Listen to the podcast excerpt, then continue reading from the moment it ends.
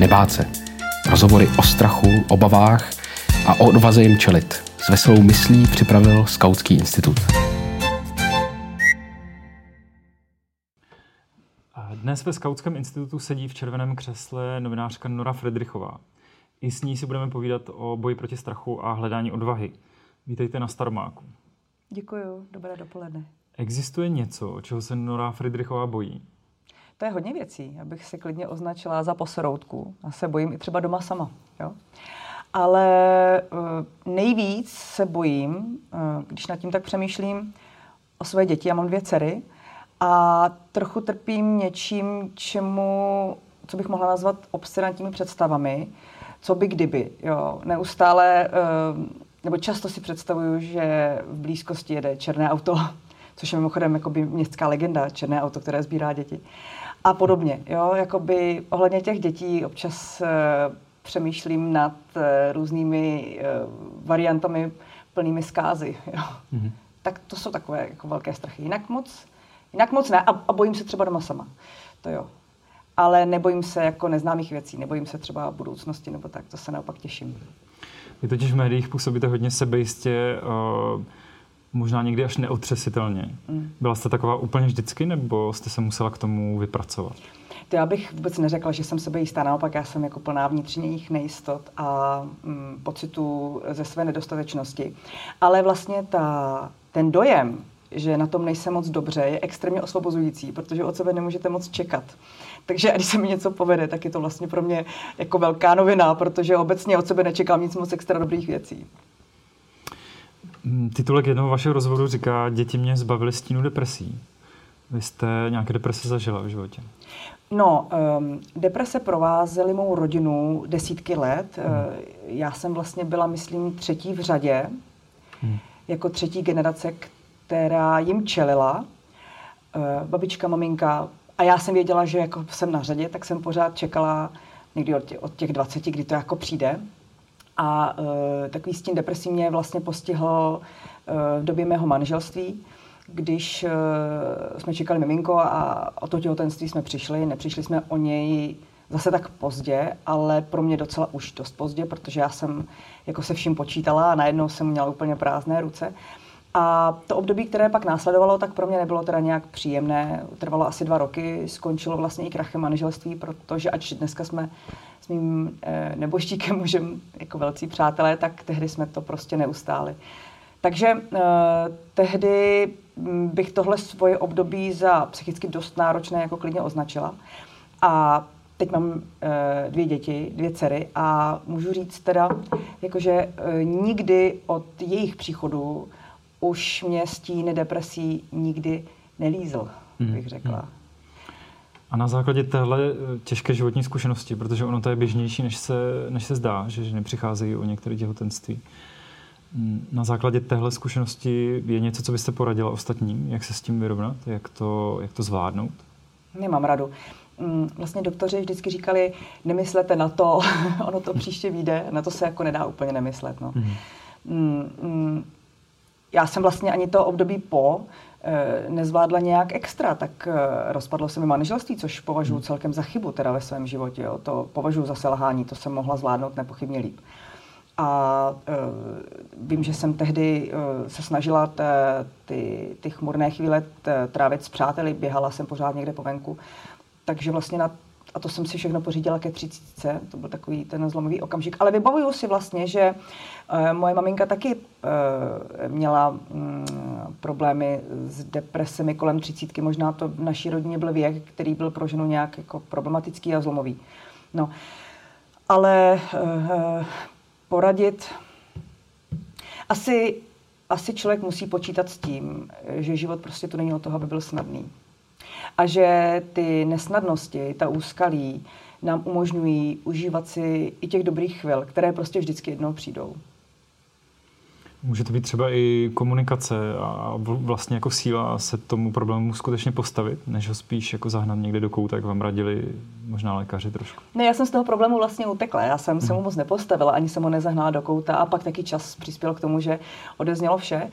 Ale e, popravdě řečeno, když e, člověk přijde o nový život, na který se strašně těší, a je mu třeba těch kolem 30, to už takový věk, kdy, kdy žena asi hodně jako už třeba když je těhotná, tak už chce, opravdu. Cítí, že je její čas. Tak ne jako ve 20, když třeba se to člověku povede, ani netuší jak.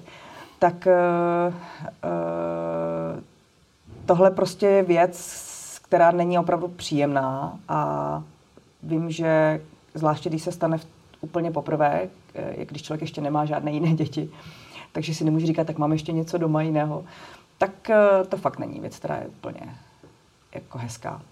Nespomínám na to úplně ráda, ale už je to vlastně pryč. A ty mé dvě děti, které přišly posléze, ale až po dlouhých pěti letech přišla první dcera, tak, eh, tak ty to všechno přebyly. No ale trvalo to dlouho vlastně. Jak to máte s výchovou dětí dneska? Vy jste totiž zmínila, že máte možná trošku strach, že třeba nemáte dost času na ně, nebo jestli neselžete jako matka. No tak já si vyčítám spoustu věcí, které hmm. bych měla udělat jinak. Já jsem e, neustálý e, jako sčítač svých vlastních chyb a e, pomílení. A jako můj muž mimo výchovu vyčítá, protože já jsem vlastně vzešla z velmi liberálního prostředí a nevědomky, ať jsem si vždycky říkala, že to rozhodně neudělám, tak nevědomky tuhle liberální výchovu praktikuji tež, což třeba prakticky spočívá v tom, že třeba teď moje dcera mě říkala včera, že se ptá kamarádek ve třídě, jestli taky k snídaní mají nanuka a že na ní kamarádky koukají divně, tak se mi říkala, prosím tě, ale řekni, že to je jenom v létě, to není jako celý rok. Jo. Tak eh, vlastně tak. No já moc nedělám z věcí vědu, bych řekla, že vlastně k tetě noře děti jezdí rády, protože tam mají svobodu, že u mě moc zákazy jako nejsou. Mm, zatím nemám za sebou žádnou špatnou zkušenost, která by mě nabádala k větší opatrnosti a doufám, že nic takového nepřijde, ale prostě já razím výchovu, že když moje dítě leze přes plot, tak já otočím hlavu, abych neviděla případný pád, protože se domnívám, že ta zkouška je důležitější než to riziko, které se k ní váže. Mm-hmm. Um, teď už, nebo ještě mě napadá, uh, nemůžou, nemáte třeba obavu, že vaše děti můžou mít trošku těžší život, protože mají hodně známou maminku? No tak eh, v dnešní online době, hmm. kdy eh, známá je opravdu strašná spousta lidí, vemte si, dříve jsme měli jen tradiční média, měli jsme hmm. film hmm. a tím to tak plus minus haslo, tak eh, teď díky internetu máme spoustu lidí, které bychom označili za, jak se jim říká, influencery, za, za ikony, které lidi sledují a zajímají je, co říkají nebo co nosí na sobě. Že?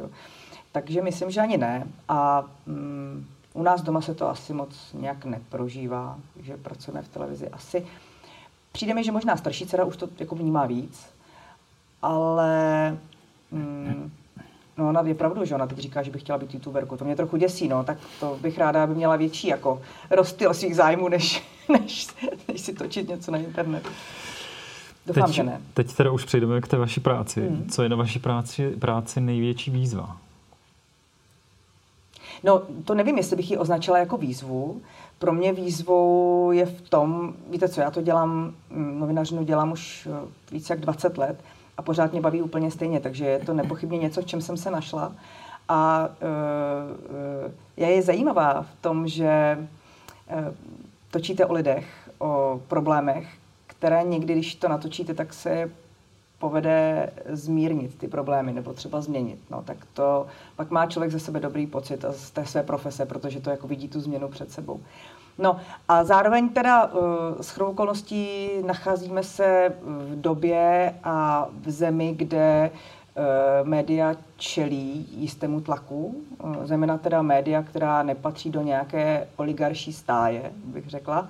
A výzvou bych řekla nás všech, ale nejenom teda pro mě, je ta média udržet, protože nic není lepšího než pravda a ta možnost ji znát. Jak můžeme ale pravdu poznat? No, můžeme si ji ověřit. Plně jednoduše. Tak eh, to je vlastně smysl mé práce, pátrat po té pravdě. Eh, teď jsem četla minulý týden vyjádření jedné z nových radních České televize, že nikdo nevíme, co je pravda, tak já doufám, že to se zjistit dá. Jinak, bychom, hmm. jinak by to znamenalo, že žijeme v nějaké iluzi, v nějakých lžích a do toho bych si, eh, do toho bych si dostat nechtěla. Myslím, že pravda se zjistit dá. Aspoň se k ní můžeme co nejblíže přiblížit. A nebo se aspoň o to můžeme pokusit. A musíme, protože život ve lži já si ještě pamatuju. Mě bylo 12 let, když přišla sametová revoluce. A hodně si z té doby pamatuju. A, a protože hodně jsme si o ní povídali jednak před, u nás doma, a, jako rodiče mi o ní vyprávěli, už v době, kdy tu vládli komunisti a zejména po, protože pak se už o, té, o tom životě ve lži mluvilo všude, ve hmm. škole, v médiích. No tak to, to si nechtějme namlouvat, že nežijeme v pravdě. To by bylo úplné fiasko přece naší společnosti. Jak moc odvahy člověk musí mít, aby uh, se postavil mocným a, a vydržel ten tlak, který na něho padá? Podle mě to není úplně o odvaze, jako spíš o ochotě to dělat. Jo? Hmm. Jako, tak eh, mně se neděje nic, když eh, upozorním na nepravost nějakého politika. Ale druhá věc je, jestli mi to stojí za to, jestli to považuji za důležité. Ale tak proto jsem si vybrala práci novinářky, protože eh, jakoby upozorňování na tyto věci považuji za důležité. A e, trochu nepříjemnou okolností tohoto je, že i v době, která to umožňuje, eh, novinář, který upravuje, upozorňuje na nějaké věci, tak může čelit i různým jako zvláštnostem, které teda dostává jako zpětnou vazbu. Jo. Teď vůbec nemluvím o tom, že nějaký politik o nás vypraví, že bereme peníze a tak. Jako to je folklor, je to nesmysl a já doufám, že každý soudný člověk ví, že to je nesmysl, protože kdyby opravdu politik měl pravdu v tom, když říká, že jsme například skorumpovaný pořad, tak prosím pěkně, skorumpování je trestný čin. Kdyby to pravda byla, jak nějaký politik říká, tak my bychom už dávno měli být tady prošetřovány, prošetřovány orgány eh, činnými v trestním řízení například. Jo. Takže eh, to, že po nás nějaký politik něco vypráví, to už jsme si celkem zvykli. No, jiná věc je, eh, co se pak odehrává v rámci takových určitých kyberšikan, jo, hmm. od, ze zdrojů, které nerozklíčujete, akorát víte, že se odehrají vždy po nějaké takové kritice politiků, no tak to, to jako není věc, která by byla příjemná, ale na druhou stranu se dá na ní i docela zvyknout. Pak hmm. člověk už hmm. moc ani nebere v potaz. A někdy ty věci, které mi lidi píšou, tak jsou vlastně srandovní, že i, i když třeba e, útočí na mě nebo mě uráží, tak mě ta invence někdy přijde i vtipná. Já jsem se některé ty hejty, které do vás e, padají, hledal a někdy mi to moc vtipné nepřišlo. To jo, ale třeba a... když, když na mě třeba lidi a e, hlavně muži útočí třeba, že se jim nelíbím, tak mm-hmm. to já se sobě taky nelíbím, to já bych mm-hmm. klidně podepsala, s tím vůbec nemám problém, když mi mm-hmm. někdo píše. Já se neberu nějak zvlášť extra vážně. Jo. Ale je, je pravdou, že čas od času se objeví i něco, co jako vážné je, a to pak řešíme a řešíme to i s těmi orgány činnými v trestním řízení. A třeba jedna taková věc se objevila teď a zase ji řešit budeme. To jako někdy ta mes je překročená, eh, týká se třeba i našich rodin, mm. jako třeba eh, mých a rodin mých kolegů, tak to pak řešíme s veškerou vážností, protože hm, prostě limit stanoven být musí. Ale nebudu víc konkrétní, jenom čas od času se objeví něco, co, čemu se věnujeme. Žijeme v době po vraždě Jana Kuciaka. Máte i třeba z téhle události vy, vy máte teď větší obavy? Nemám a domnívám se, že ani novináři na Slovensku neměli předtím žádné obavy. Tohle je prostě výjimečná věc, výjimečná tragédie, která se odehrála, ale mm, já vím, že Jan Kuciak si na druhou stranu upozorňoval na to, že mu uh, Marian Kočner vlastně vyhrožoval. Mm. Takže uh, on to riziko vnímal. Ale myslím, že obecně jako velké riziko to bráno nebylo. A, a taková situace je u nás. Myslím, že nikdo z nás, z novinářů, uh, aspoň z těch, které já znám, nemáme nějaké partikulární obavy o zdraví někoho z nás. Ale já si myslím, že u nás je situace trošku jiná. Já mám vlastně pocit, že ač my novináři dost často upozorňujeme na věci, které se tu dějí a které nejsou správné, takže vlastně veřejnosti je to trochu jedno. Nebo respektive ta veřejnost eh, Eh, to nevnímá tak závažně, jak závažné to je, hmm. tak eh, pak asi ani není potřeba nikoho vraždit. Je to trochu velká přesmička, ale já tím chci spíše říct, že mm, to, že my u nás upozorňujeme jako novináři na nekalé jevy, ti, kteří je páchají, nevnímají jako nějak extrémně tristní, protože eh, jejich elektorátu to nevadí. Tady se totiž z části společnosti ozývá, že demokracie je jenom o volbách. A ozývá se to skutečně? Z části společnosti se to ozývá. Mm. No ano, ale eh, je, samozřejmě, je, je pravda, že někteří politici i tohle říkají, kandidujte a pak si říkejte, no tak ale tak demokracie není o tom, že se veřejného eh, diskurzu účastní jen politici. Ježíš, tak to by bylo šílené. A to se mimochodem vlastně odehrávalo před tím rokem 89, že eh, většina mm. mlčela a mluvili jenom politici. No. To není pravda samozřejmě. Uh, Když jsme u téma demokracie, jaký význam pro demokracii mají veřejnoprávní média a nezávislá žurnalistika, tak jak ji dělal právě Jan Kuciak? No, no, podle mě úplně zásadní. Podle mě prostě ta veřejná média, eh, veřejnoprávní média, svobodná média, nezávislá média jsou součástí té demokracie. Podle mě demokracie bez nich prostě demokracií není. Je jakousi hru na ní. V tom smyslu, jak třeba hodnotíte vy vliv fake news a hoaxů na naši společnost za, za ty poslední roky, kdy se s tím problémem začínáme potýkat skutečně jako na každodenní hmm. úrovni?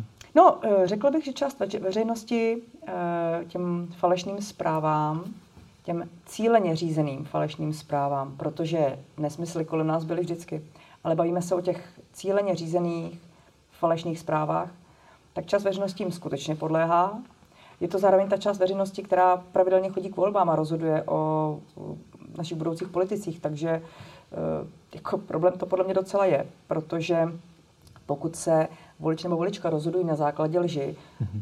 tak je ten volební výsledek vlastně trochu cinknutý. Pardon? Vy jste asi nejvíce známá pro svůj pořad 168 eh, hodin. Eh, ten neřeší jenom tu politiku, nebo mm, lidi nejen zajímá, ale i baví. Jaký vy máte sama osobní vztah k humoru? No, naprosto maximální a zásadní. Humor je jako velkou součástí mého života. Je vlastně, já se strašně ráda směju a i, i na svět se koukám veselýma očima. A v tom pořadu, který teda s kolegy dělám, tak tam se to vlastně takto, takto projevuje.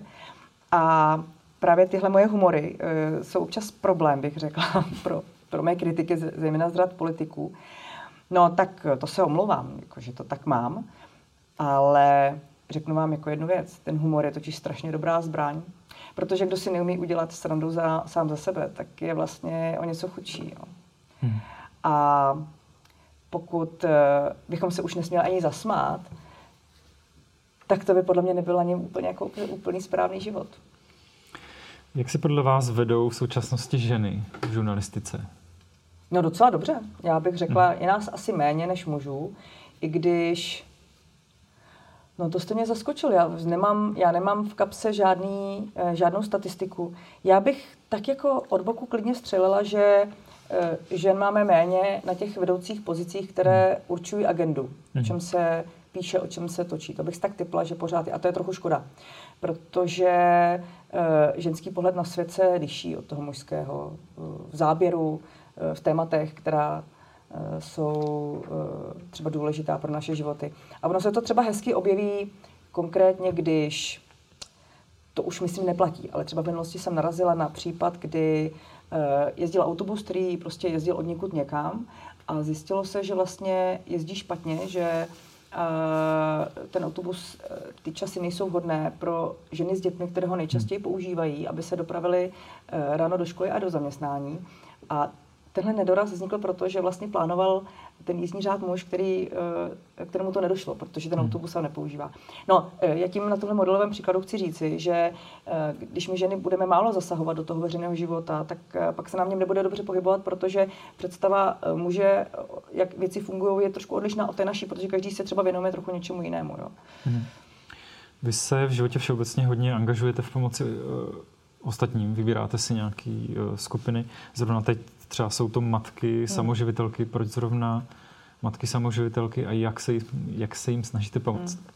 No, uh, vlastně věnuju se rodinám samoživitelů, jsou mezi nimi i tatínci, hmm. i když je jich teda výrazně méně než žen. A uh, zajímám se o ně proto, že jde o opravdu mimořádně velkou skupinu. Hmm. Odhaduje se na 200 tisíc rodin, protože v ní žijou malé děti, které jaksi Eh, neudělali nic špatného pro to, aby třeba žili ve špatných podmínkách. A taky proto, že si myslím, že stát o ně nedbá, jak má, jak by měl. A myslím si, že to samé platí o nás. Prostě my tu pořád mluvíme o nějakých rodinných hodnotách, rodina na prvním místě a podobně. To je častým předvolebním sloganem politiků. Ale trochu to vypadá, jako kdyby rodiny těch samoživitelů tahle představy politiků o tom, jak ta rodina vypadá, vypadly. Hmm. No a přitom je jich tak hodně a přitom podívejte, když jste na děti sám a nikdo jiný vám s tím nepomůže, protože prostě eh, je živý ten ze svého platu, no tak eh, to je se sakramensky složitá situace. Mně se vlastně, když jsem měla první dceru, tak jsme s mužem měli nějaký problém a já jsem asi na čtvrt roku žila sama. A bylo to teda pro mě tak strašně těžké, že jsem pak šupajdila pěkně zpátky. Jo? Já smekám před eh, každým ze samoživitelů, protože život v jednom je mnohem složitější než ve dvou. A e, pomáhám jim taky proto, že mi to jde, protože jsem trochu veřejně známá, takže když e, pro ně hledám podporu, tak e, jsem schopná ji najít. Takže to pro mě není tak těžké. Pokud to vše teď zhrneme, životní zkušenost Nory Friedrichové, tak dokázala byste dát nějakou radu lidem, jak proti tomu strachu bojovat a kde hledat odvahu? No, asi si ho připustit a žít s ním, no, nebo nepovažovat ho za handicap. Naopak, možná strach vám umožní tu věc překonat, protože do ničeho nejdete bez hlavě. Já teď neříkám žádnou extrémně vzletnou myšlenku, protože uh, to mě tak napadá.